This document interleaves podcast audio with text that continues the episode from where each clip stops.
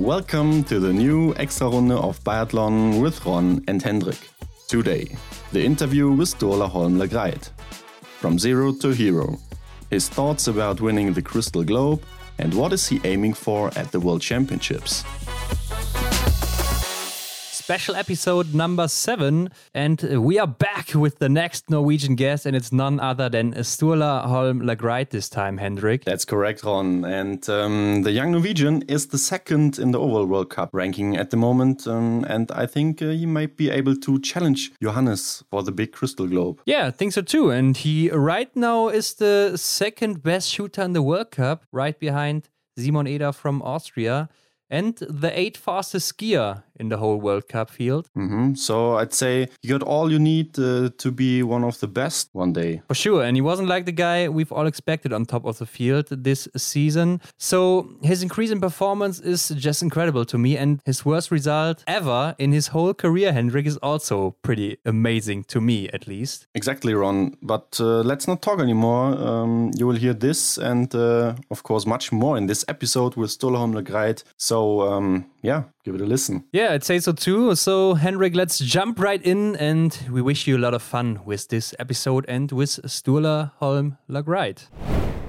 So, Sturla, it's a pleasure to have you here in our show and thank you for taking the time. Yeah, thanks for having me. Yeah, thanks. And uh, Sturla, great that you're here. So, um, today, you know, the European Championships in Duszniki started. And we saw that last year you also participated at the European Championships and uh, you won the silver medal in the pursuit. And I'd say from that point on, your career, yeah, how could you say it? It skyrocketed to the to the moon or something like that. So it's a yeah. like the classic zero to hero story, and I think you heard that a lot lately. But um, maybe first, let's talk about how did it come that you decided to become a biathlete? Yeah, well, then we have to go back to my early childhood because, yeah, in Norway, winter sport is so popular on TV, and yeah. I was uh, very fond of watching both cross country skiing and biathlon on TV. Uh, and I had like Ole Einar Bjørndalen was my idol, and yeah. these guys were like legends. So I wanted to be one myself, but uh, I didn't start with biathlon until I was 10 years old mm-hmm. because there's restriction with uh, with the firearm, so you have to be at least 10 years old to be allowed. So yeah, but uh, yeah, I didn't uh, only do biathlon. I did uh, also cross country and some soccer and or football, as you say in Europe. Or yeah, yeah. and uh, I did some uh, bandy. It's uh, it's sort of ice skating, similar to hockey, but okay. yeah, with a round ball and a bent stick. Uh, and I also did taekwondo. So yeah, ah. biathlon was just one of many sports. I did that too. That taekwondo, I, I did it too. Yeah. did? Yeah. yeah. Well, I did taekwondo quite uh, long actually. I, I quit when I was yeah when I was 15, 16. I decided yeah. to only do biathlon. So mm-hmm. from that onwards, I was you know trying to become the best. So you're still pretty athletic and uh, pretty stretchy, right? I was, but uh, you know, after a few years without taekwondo, you you suddenly get stiff yeah. all over the body. So I know that. I yeah. yeah. yeah, yeah, true. Yeah, but I think um, biathlete was a wise decision as we um, know today. But when we looked uh, for your achievements in biathlon, we saw that you had uh, not much international uh, experience in front of your World Cup debut last season. Um, so, where have you uh, done your races in those years uh, for, let's say, uh, yeah, 2016 to 2019? Yeah, well I was uh, sort of the late bloomer. Like my my yeah. form and my shape was always better towards the end. And in Norway, it's uh, so difficult to qualify for for the junior world champs because you have to be in shape in early December. And I was living in Oslo where the snow is coming late, so the other guys always had an advantage the first races. Uh-uh. So I didn't uh, participate in world champs until 2018, actually, my last year as a junior. But uh, the other years before, I was uh, winning the Norwegian Cup in total each year, like 16, 17, or the three first year I won the Junior Cup. So mm-hmm. I was like a bad biathlete, but I was, you know, in shape too too late. So yeah, I but my first world chance went quite well. I took a silver on the individual yeah. and we took a silver in the relay, and I also had a fourth and eighth in the sprint pursuit. So it was a good start on my international career, but. Uh, just a few months after the junior world champs, uh, I got the sickness mononucleosis, Ah, okay. And uh, that's the reason why my career had a small uh, small road bump because uh, yeah, I I was uh, my my doctor uh, that I had through the federation. He he's he's been experienced with the, the sickness, so he knows that a lot of athletes they start to train too early. So his uh, motto was to to wait long, and um, that's what we did. I waited uh, until my body was uh, recovered, yeah. and it took eight months before I could start training normal again. Oh, mm-hmm. so, yeah, eight months without training that's that's not good good for your shape. Uh, so yeah, especially at that age, I think. Yeah, of course. Yeah. So it was just after that uh, a struggle to come back in into the shape, and uh, yeah, last season I was closing in. I was better, mm. but uh, still I had some uh, a way to go. But uh, I managed to qualify for the IBU Cup in Martell in late mm-hmm. January, and yeah, from that and onwards, he was just you know rocketing my career. Yeah, of course. So um, early on, already pretty good signs, I'd say, for you, if I hear that. I mean, it's also quite tough to get into the Norwegian A team or even the B team, I think. So was that also a problem for you to get into that team because you only had those two appearances? I mean, uh, your illness wasn't, I think, from 2016 to 2018, right? Yeah, my illness was just from 2018 to 2019. Yeah, so, yeah. yeah, but I was in the junior team, the Norwegian junior team. So I wasn't, uh, yeah, I was still in, in the federation's mm. warmth, you know. They were, they knew who I, who I was and they knew my history. So I think that uh, yeah, that helped me get into the elite team because they knew that my potential is maybe good as it was before. Uh, but yeah, with only two appearances, both in Nove Mesto and Kontiolahti, it's it's crazy to be suddenly part of the elite team. Yeah. So it was quite a shock for me, but uh, I'm very happy they decided to give me a chance. Yeah, but uh, out of those two races, you also had one win in the mass start 60, right? So quite good. Yeah, also. in the yeah in the IBU Cup, yeah. Yeah, yeah. Exactly. So, um, Sturla, you made your debut uh, last season in Nove Mesto in the World Cup after the European Championship. And yeah, since then, your worst result was a 22nd place in the sprint this season in Kontiolahti, or I think it's your worst result ever in your whole career. Um, yeah at least internationally. And it was quite obvious that you might be one of the next strong biathlete after your first four races in the World Cup.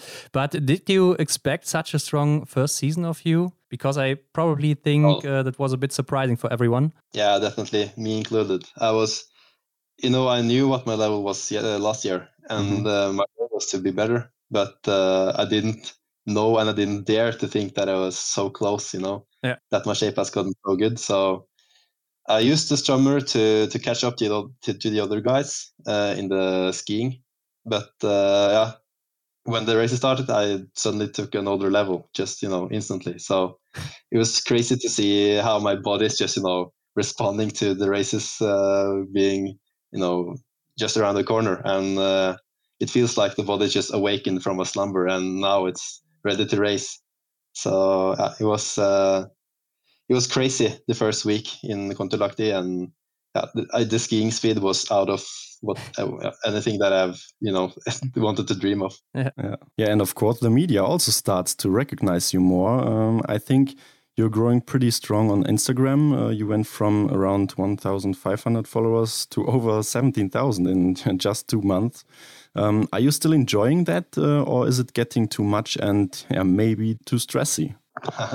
nah, Instagram is just for fun, you know. It's always good with the support, and I appreciate each follower. So, yeah, I just uh, I use Instagram to to post about my races, both the goods and the bad.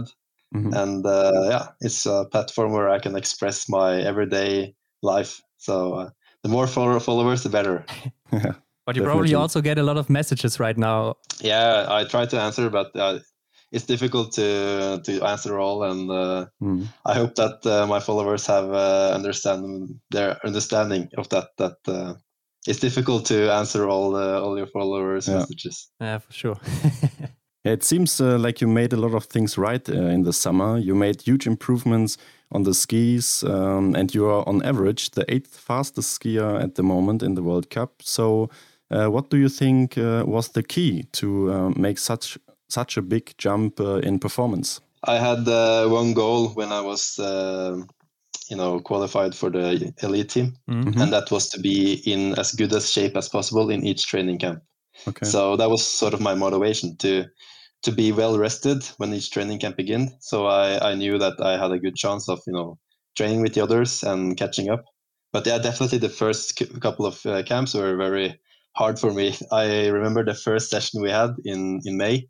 We were going for a long ski, and uh, the other guys, you know, they had low intensity, and I was like struggling to keep uh, keep up with uh, high pulse. So it was definitely uh, some hard sessions in the beginning, but uh, after a few months, I started to take the level. And uh, mm-hmm. when we went into the autumn training and the more mm-hmm. hard sessions, I was catching up, and uh, yeah, I even won some test races. So that really gave me confidence. So, did you do anything special uh, or new in your training in comparison to your other preparations in the years before? Uh, mostly, I did uh, what I always do. like, yeah. Uh, yeah. I have focus on the key uh, key sessions. What sessions are the most important? So, of course, the hard sessions are very important to to raise your level. So, these are like my prioritize uh, my prioritizing yeah, sessions. Mm. But other than that, it's just you know to supply the training with uh, a lot of uh, easy training and to get the volume up. So mm. I trained a, lo- uh, a, bit more this year than I did last year, but not crazy amount. Uh, so it's still manageable. Mm-hmm. So there's a difference in volume between you and like Johannes or Tarjei?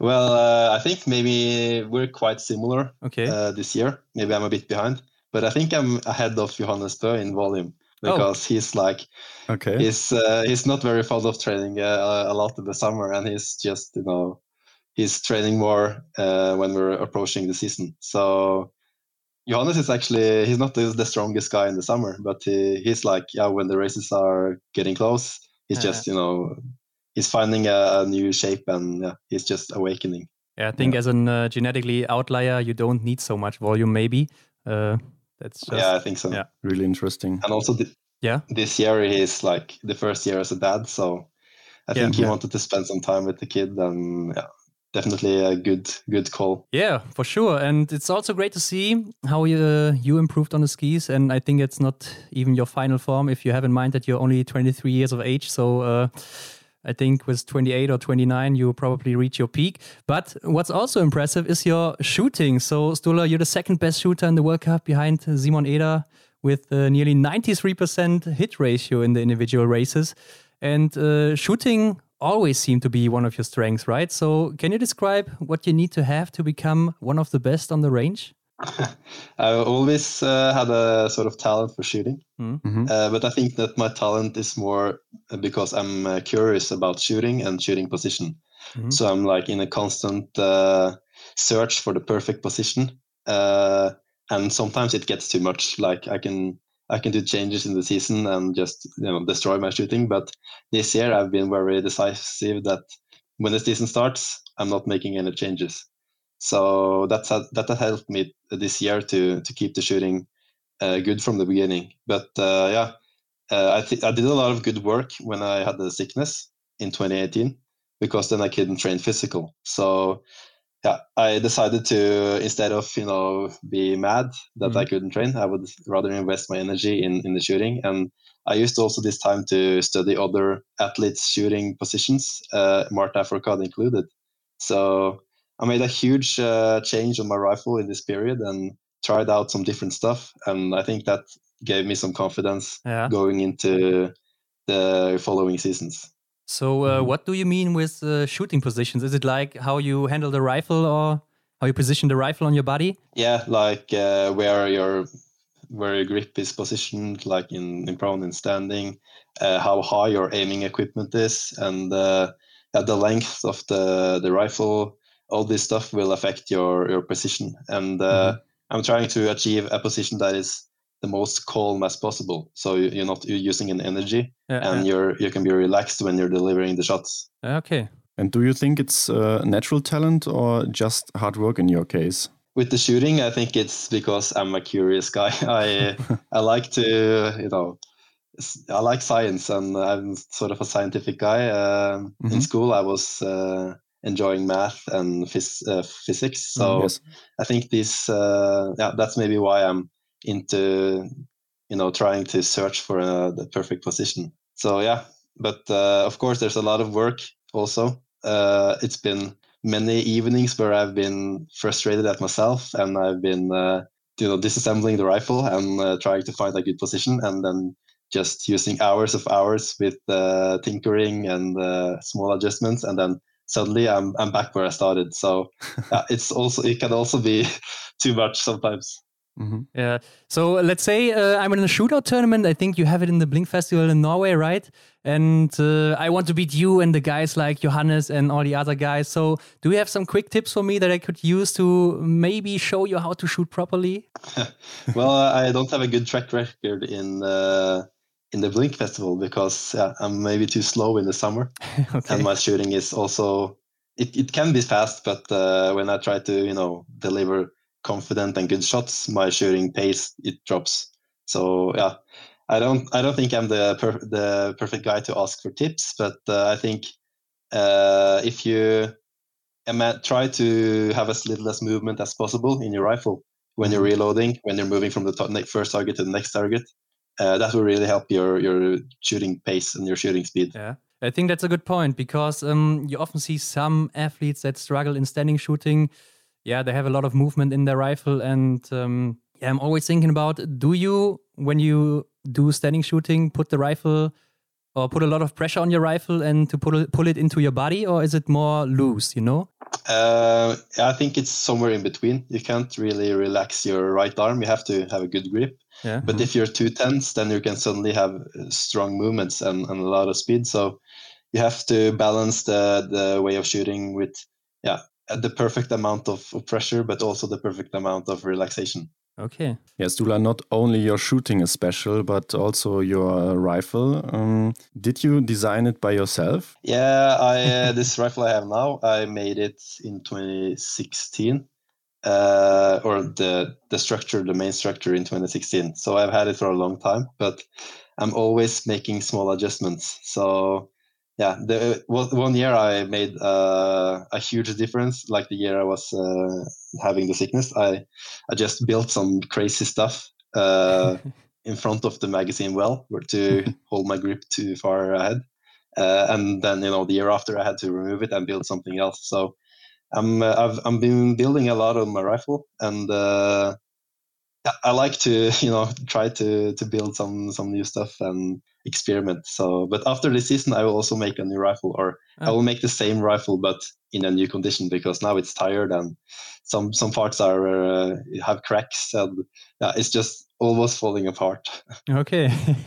and does that design uh, have a special meaning for you? Um, yeah, when it comes to the coloring. Um, nah, not really. It was just. Uh, I was uh, toying with the with you know the paint job uh, some years ago, mm. and I've enjoying just to do, yeah make my own uh, design. So yeah, the year I had the mononucleosis, I came up with this design, you know, this tiger stripes, yeah. and it was uh, green and yellow, or it was dark green and gold.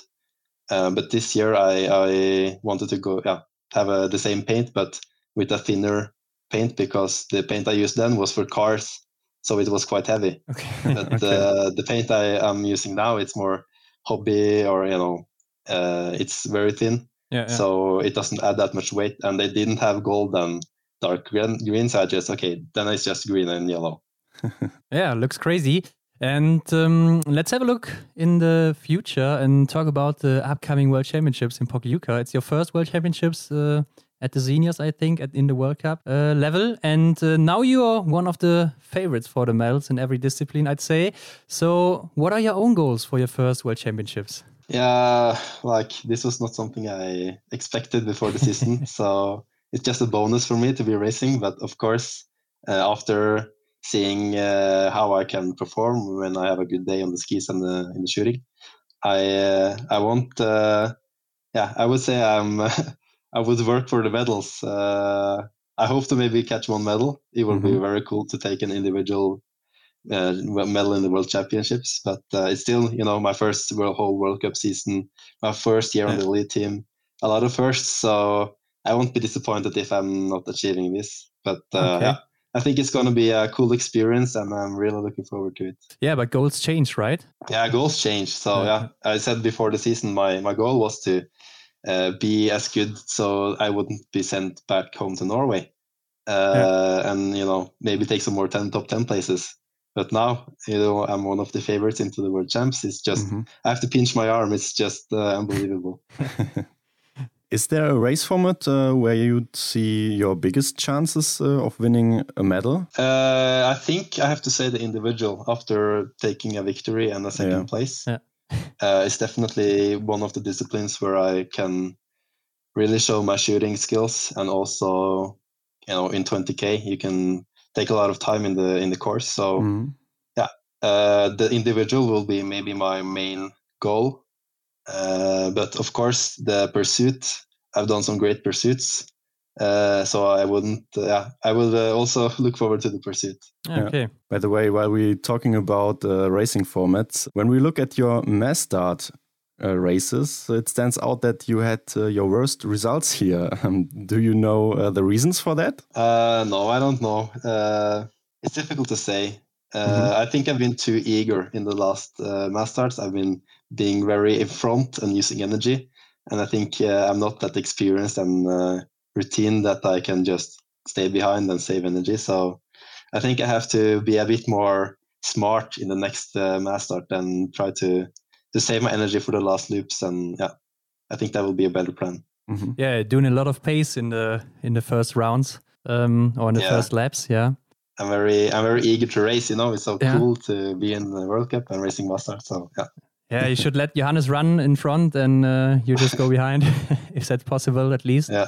So, um, but back to the World Championships. Uh, do you feel any pressure because of the expectations, maybe of the Norwegian fans now? Uh, yeah, there are also always some expectations and some pressure, but uh, it's good pressure because uh, they know that I have potential and I know it myself. Mm-hmm. So I don't think anyone is expecting me to take medals in every discipline, but uh, I also know that if I have a good day, then it's possible. Mm-hmm. So yeah, yeah, I'm not. I don't think I will be affected by by the amounts of pressure from the Norwegian fans or the other fans. And um, how do you handle that mentally? Do you have some, for example, some cues or? I uh, I've been using a lot of meditation this last year ah, actually. Okay. Mm-hmm. So yeah. I did. Uh, yeah, last season I had uh, I shot worse in the competitions than in training. So I started this mental preparation work Mm-hmm. And uh, yeah, suddenly I was shooting maniacally good. Like yeah, I was shooting good in IBU Cup, and when I went into the World Cup, I was really, you know, at my top level. So I've also been using um, meditation this year uh, to yeah prepare for the races and try to forget everything else. Like try to lay all other thoughts behind and uh, just focus on tasks. So I think I will be using it uh, going into the World Champs to really get that uh, high peak of my focus yeah. again. Yeah, you always seem to be quite calm, I think, when it comes to races or also to the shooting range. And uh, do you do that by yourself, uh, the um, meditation thing? I, I've been starting it uh, by myself, yes. Yeah. Um, I have some audio files audio files from when I was like 13, 14 years old. Yeah. And we had this coach, he was saying, yeah, mindfulness is the key. You have to be good. uh, but I, you know, I didn't do any mindfulness or meditation uh, and I just had the files laying around. So and last year I dug into my archive and found those files and started just with a, with the basics. Yeah, but okay. now I just uh, do it uh, without any equipment or any helping yeah, help, helping audio. I'm just uh, sitting in my uh, bed or in my sofa and closing my eyes and just trying to focus on my breathing and uh, it sounds very easy, but it's very, really, really difficult to to manage to stay focused in like ten uh, minutes, twenty minutes, or even thirty minutes. So mm-hmm. yeah, it's a good uh, practice. Yeah, could imagine that. Um, Sturla, but now we talked a lot about uh, individual races, and I'd say the Norwegian team is probably the big favorite for the relay gold. So the top four in the World Cup are four Norwegians right now. So the gold medal should already be safe for you, right? And um, But your team had some troubles lately in the relay. So why do you think is that? Yeah, it's difficult to say. Uh, as I said, we're like top four in uh, in uh, the World Cup total, so it should be a walk in the park. Yeah, but uh, yeah, it's not that easy, and uh, I think uh, a lot of nations uh, are better at this uh, relay format because the loops are shorter mm. and you also get punished by having mistakes with the extra shots. So uh, yeah, we as a Norwegian team, we maybe don't get the same advantage in the course because it's it's shorter, and we're also not the fastest shooters and not the most accurate. So yeah, the other teams have uh, really given us a good fight, and uh, we only have one victory after four relays. So yeah, I think it's going to be close in the World Champs as well, and uh, it's not decided before the start. Yeah, but do you think it has also to do with that you don't take the relay so serious, or is it maybe also because of the high expectations of the fans in Norway? I think they always want to see a win, and the second or third place is probably not worth for them. yeah, it's uh, we we do think that the relay are important, so we always try to to have the strongest team. So it's not that that's not the reason, but uh, yeah, as you said, in Norway we're used to be champions in in winter sport, like in cross country, they're winning everything, yeah. and we in biathlon want to do do the same. So yeah, we we tried to reach for the gold. Maybe that's why we failed because we reached too too far. So I think we just have to be focused uh, with doing the job and not thinking about the results. I think Tarjei also mentioned somewhere um, that everything but a win in a relay doesn't count for him. Uh, is that uh, the standard of the Norwegian team? It sounds like uh, so it's yes. definitely something he could say. But uh, he's been in the, in this game for so long, and yeah, yeah. Uh, we as a Norwegian team, uh, you said yeah, we are like top four in the World Cup total, so we should be the strongest team, and we should be expected to to win sometimes. Uh, I don't think we can win all the time, mm. but uh, because uh, the other nations are also good at relays. But uh, yeah, it's definitely also yeah because the the expectations in from the home from the fans in Norway, they're maybe expecting more wins than uh, the other fans from the other nations. Yeah. So uh, yeah, it's just uh, we just have to live with that and uh, try to do the best out of it. Yeah. Yeah. I mean, you said you are not the the most accurate shooters, but I think um, a penalty loop is like four misses at least, and I think that's pretty rare for you guys, also uh, for the Norwegians. Yeah, uh, but yeah, suddenly you see all of us guys. We have the we have worse uh, hit rate in in relays than we have in, in yeah. individual. So I don't know if the reason is because we're more pressured, or if we maybe go too hard in the loops before the shooting.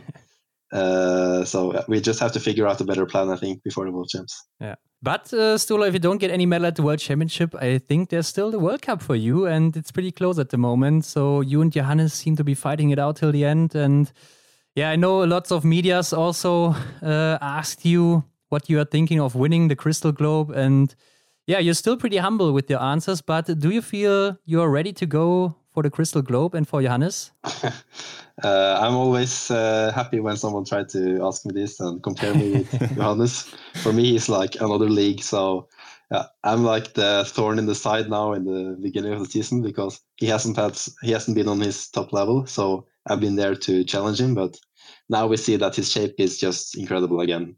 Like mm-hmm. the way he raced here in Antholz, it seems like he's he's back in in uh, business. So I, am not expecting uh, to to gain on him for the last uh, part of the season, but uh, yeah, it's definitely a cool fight, and uh, I will do everything I can to to challenge him. But um, I won't be disappointed if I'm not uh, able to conquer the, the Crystal Globe. Yeah, of course. Did you have any special events um, like the World Championships in focus with your training program? Um, or did you just prepare to perform well over the whole season? Uh, I just tried to be yeah, well prepared for the whole season. Mm-hmm. Mm. Uh, I did a lot of amounts in uh, both yeah, summer and autumn, and I didn't try to get a peak early in the season because I wanted to. If I, if I was good enough for World Cup, then I wanted to get in better shape, and yeah. if I had to peak my form to perform in November, then I would do worse in in January. Mm-hmm. So yeah, that was always the plan to try to keep up the pressure and with the training, uh, and it seems like a good plan. But uh, I had, didn't really think of the world champs. As I said, it wasn't something yeah. I planned on, on going uh, because yeah, we have such a strong team in Norway, and uh, I thought yeah, me as a rookie, I have no chance against you know uh, athletes like Vetle, Sjåstad Christiansen, and Erlend Bjøntegaard. But uh, yeah, how the tables have turned. So yeah. now I'm just uh, looking forward to it. Mm -hmm. Yeah, it's true. So there's still some energy left in your tank. I mean, uh, your shooting struggled a bit uh, lately in Antholz. Yeah, I think there's still some energy. Yeah. Uh, I was struggling, as you said, here in Antholz. I'm not really experienced in the altitude. I think mm -hmm. it affected my shooting a bit. I had a good camp in uh, October in Lavazè uh, with the team, uh, where I shot very well in the altitude. But now I, I didn't seem to to do the same thing, and uh, I hope that I can uh, get some good sessions here because I'm staying here in Antholz and later in Obertilliach before the World Champs. Mm. So then I will be more uh, more used to the height and altitude before the Pokljuka. So yeah, that is uh, maybe my weakness now, my shooting in altitude. So that is something I will work on but yeah, uh, I feel like my batteries are beginning to recharge again, and uh, I think there is still some energy left in the tank. Great. So I think it was also your first time in Antholz, right? Yes. Or did you some training camps there? I don't know. No, I've no. Uh, never been in Antholz. Okay, so yeah. I've yeah, as I said, I've barely been in altitude. My first uh, race in altitude was uh, in Martell last season in IBU Cup. Mm. Then the next altitude experience for me was the camp in Lavazè. So besides these two altitude uh, sessions, I haven't really been in altitude. And yeah, in Antholz, I've never been uh, in this part of Italy before. Or mm-hmm. Lavazè is not so far. So yeah, I've been close, but uh, not really here. Yeah, I think in all of your international races, you only had one race with five uh, mistakes and two races with three mistakes now, one in Antholz. So that's crazy, man. And all the other yeah. races were better. But let's have a little recap of the season, Sturla. You started with a victory in Kontiolahti at the first World Cup race. And you had a back to back win in Hochfilzen with a sprint and pursuit. And you also won in Oberhof, where they say it might be the toughest track in the World Cup. So, what's your most special moment of the season so far? Uh, it's difficult to say. Uh, always like yeah usually athletes say that their first win is the most special. Yeah. but for me the win was just you know out of nowhere. I haven't expected it so i was more shocked than happy. I was just wow is this really happening? Uh, so i have to say that my second win in the sprint in uh, that was a bit more emotional to me because yeah then i did a perfect race. I felt really good in tracks. I was fast mm-hmm. in the shooting and i hit 10 out of 10 and also my teammates they did really well there as well. So I, I didn't win because some other failed. I won because I did a good race, yeah. and I got to share the podium with my teammates. So yeah, it was uh, it was an experience that uh, was very emotional, and uh, yeah, it's definitely something I will remember for the rest of my life. I can imagine that.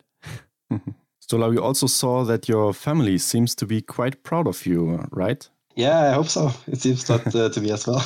yeah, there was a video um, of them uh, while watching you win Hochfilzen and cheering for you. Is that something what you need? Uh, that strong background behind you? Yes, of course. Uh, my family means everything to me, and mm -hmm. yeah, they've been been there for me and supported me through my whole career, and uh, they always believed in me. So yeah, seeing seeing how that I can make them happy and uh, yeah, by racing uh, good races and giving them joy, it's just yeah, it makes makes the life good, and yeah, it uh, really helps me my motivation.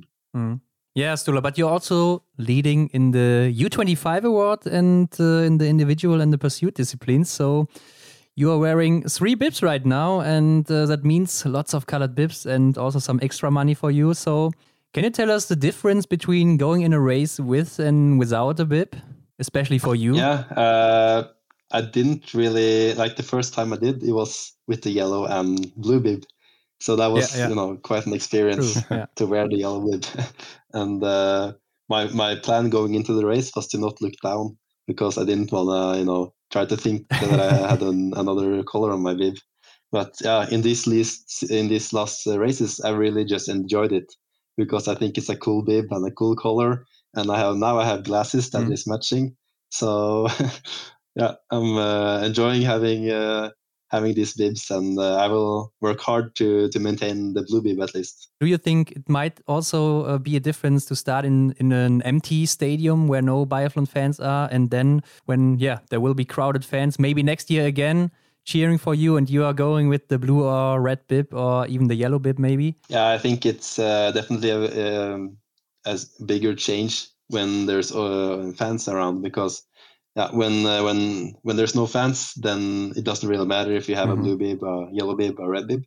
But if when there's a, a, crowd, they can you know see who is you know who who they are, and mm-hmm. they will cheer more for the yellow and the blue and the red.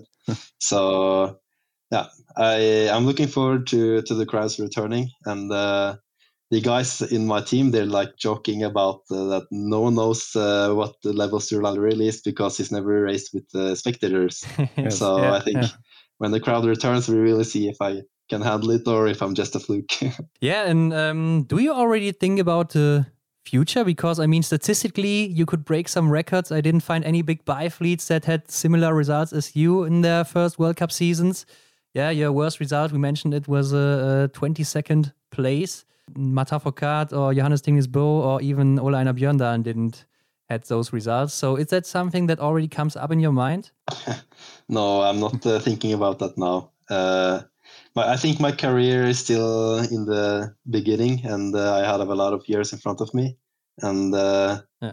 I think when you're approaching your end of your career, then you can start to really sum up what you did and uh, compare yourself to the legends. But now uh, it's my first year, as I said, in World Cup, and uh, yeah, I'm just uh, taking each day as it comes, and uh, I think uh, even to be compared to those uh, names that you mentioned is is an honor. mm-hmm.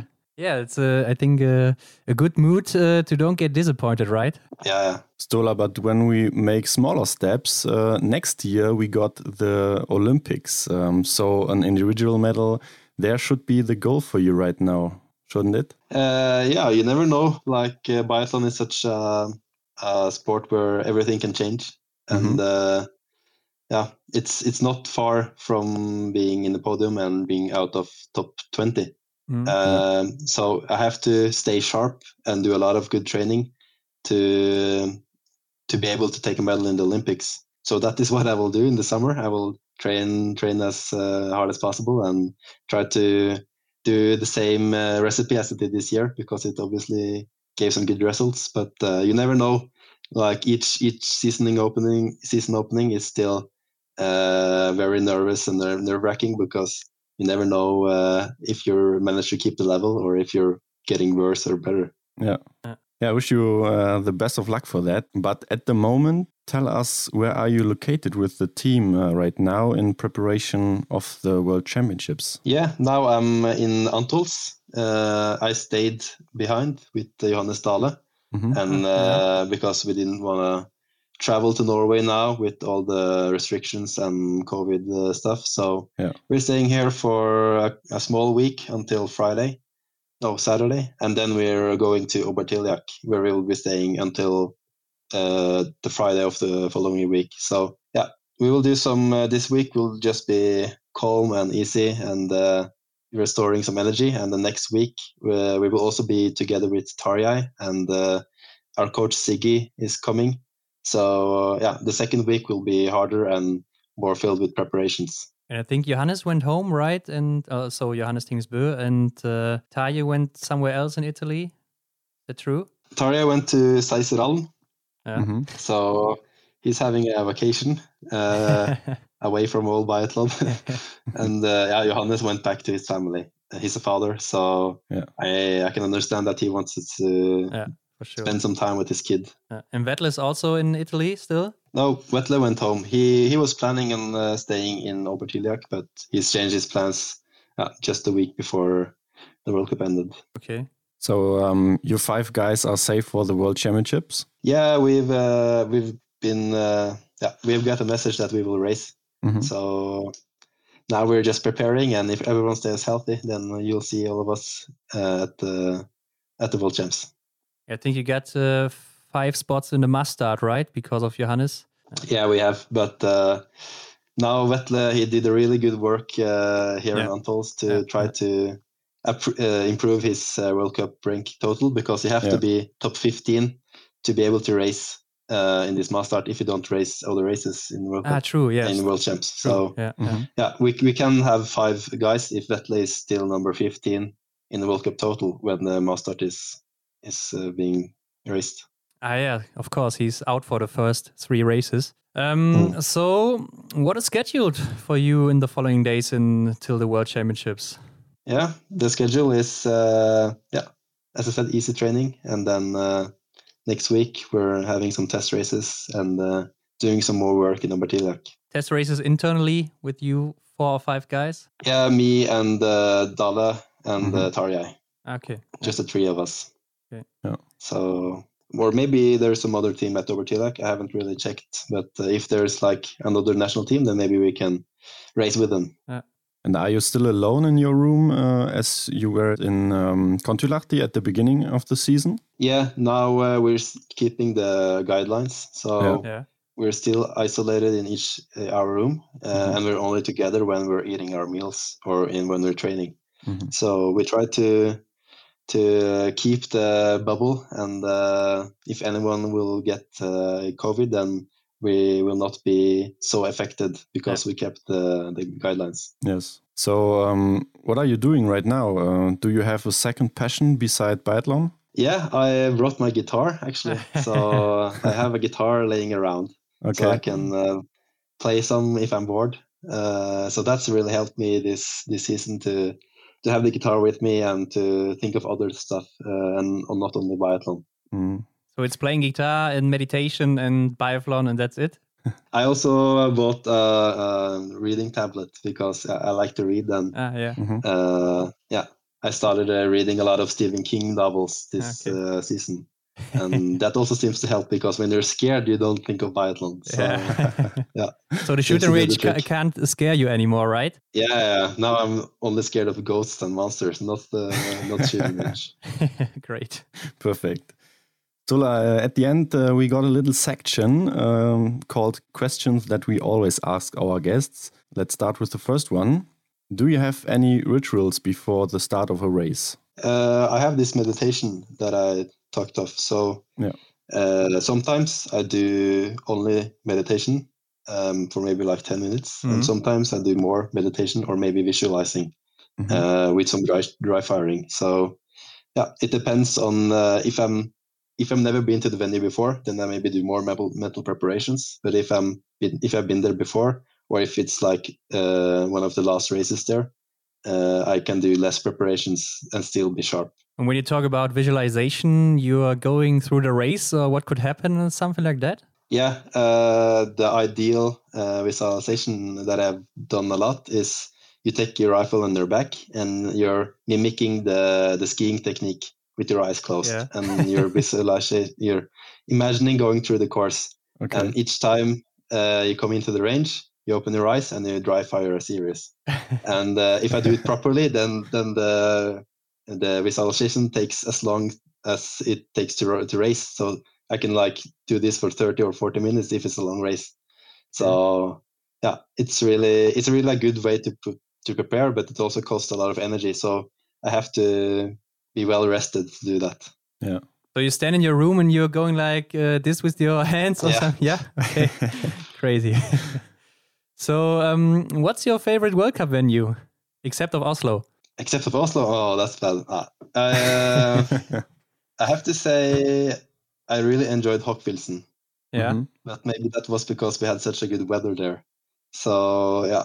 But Hochfilzen was, uh, with the with the tracks there, uh, it really fitted my my technique, mm. and uh, yeah, it was a fun range approach, and uh, it was a nice nice place to be. So yeah, until now, Hochfilzen is has been one of my favorites. Mm. But I think Antholz is is up there. But we have had some bad weather, yeah, yeah. so yeah. yeah, I think I have to experience Antholz with only sun to to say it uh, being the best. Yeah, it's beautiful. And I, Oberhof with a lot I've of been fog. there too. Yeah. yeah, but uh, Oberhof was better this year than uh, yes. it, it, used to be. So it was actually quite good this year, and uh, yeah, I enjoyed it there as well. Yeah. Okay. Um, your favorite racing format in biathlon? Uh, I really like the pursuits actually, Mhm. because uh, I feel like uh, they're more uh, a challenge for a biathlete. You have to be good in two days, Mm. like Yes. both in the sprint and in the pursuit. Uh, and with the you know in this sport, it's so difficult to stay sharp all the time, and it's also uh, yeah, there's such a small margin between being good and being catastrophic. So when you have a race in, in two days, uh, then you really get to see who is the best athlete and who is you know the best uh, biathlete. So yeah, the pursuits I think are the the hardest uh, and most uh, challenging races for a for a biathlete. Uh, prone or standing shooting?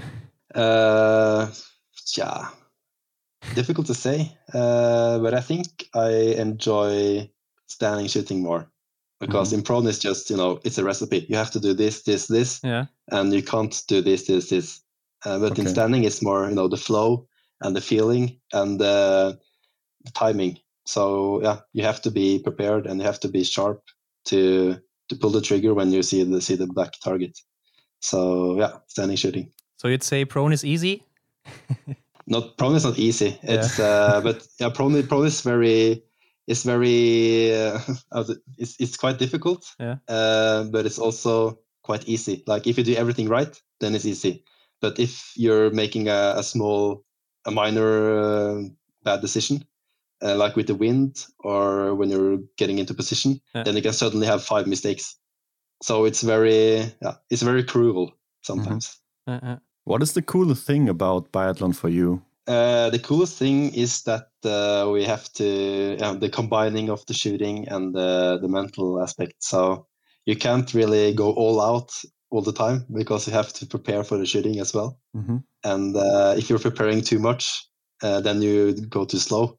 So we have to find the balance of you know going fast in the tracks, but also have the energy to perform well on the, on the range. uh, uh. And what annoys you the most about biathlon? uh, what a nice like when if you get uh, if your rifle get uh, you know a, a push or something and your uh, aiming equipment is is moved.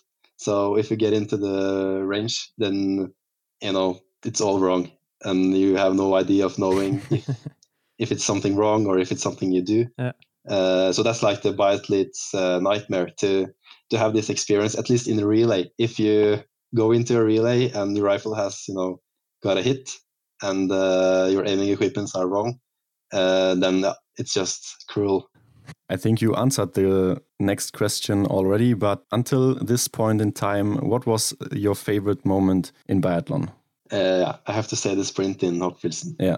That was uh, such a memorable experience, and uh, yeah, it was a perfect day. And I think you also answered the next question. It's uh, do or did you have any role models in biathlon or maybe outside of biathlon, other athletes or something like that? Yeah, as I said, uh, Ole Bjørndalen, Mm. he's been uh, an idol for me, Mhm. and uh, he's been like a legend that I've looked up up to since I was a child, and seeing him on TV, and yeah, with the status that uh, winter sport has in Norway, um, biathlon also is very popular. So yeah, definitely Ole Einar, but uh, also now in later years, I've really you know come to enjoy uh, and you know look up to athletes like Martin Fourcade, Yeah. uh, the way he's been so stable Yeah. all the time and the way he's approached the shooting range. Yeah. It's really inspired me and uh, yeah, it's it's he was actually one of the athletes I tried to copy yeah, when I had the sickness because he's you know he's so strong and uh, yeah I really like his way of thinking. Yeah, yeah, yeah and shooting. uh, yeah, in these last years Yeah. also Johannes Bø, yeah. the way uh, he's really you know raised the level another step and uh, you know really at the, the skis as well yeah, yeah. uh, I think what he is performing now is just out of any league. Like I don't think we've seen seen the likes of it before.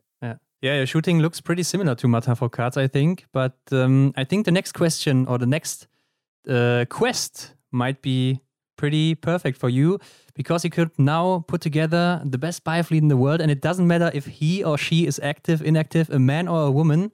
Which attributes would you take and from whom? Yeah.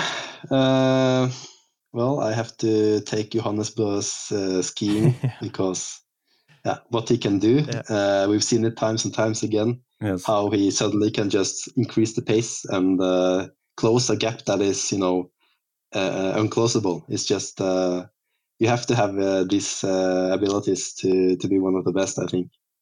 And uh, yeah, of course, I've tried to copy Martin Fourcade, so maybe my shooting is similar to his, but still he's the king, so I have to have to take his uh, way of uh, adjusting his shooting and uh, yeah. the way of approaching the range. Uh, he was a very flexible guy. He could like either try to push hard into the range to gain a gap on the others and shoot fast, or he could like fight with the wind or fight all the shots in if it was necessary. So yeah, he's just a, a very flexible shooter, and uh, I think that if you combine his shooting with Johannes' his uh, skiing speed, then you get an almost unbeatable athlete. Yeah, and probably. the only thing you're missing is the last 50 meters. So yeah, yeah. I have to find the, the, the fastest guy in the last 50 meters, and I think Vetle Sjåstad Christiansen is also very good uh, in this part. So yeah, Vetle's uh, finishing abilities with yeah Johannes' skiing and Martin Fourcade's uh, shooting. Yeah, mm -hmm. sounds strong. yeah. Sturla, imagine uh, you had a big billboard in a big city and everyone can read it. Which message would you write on that billboard? Oh, that's a difficult question.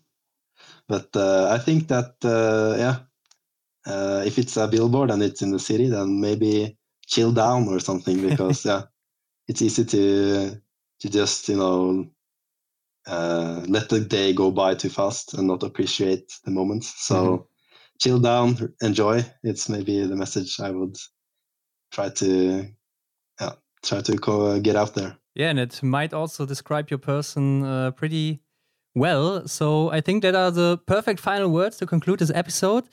But uh, Sturla, you could also tell our audience where they can find you if they want to know a little bit more about you. Like you got a website, you got Instagram, right? Yeah, I made a website now. Uh, it's called sturlaholmlaegreid.com.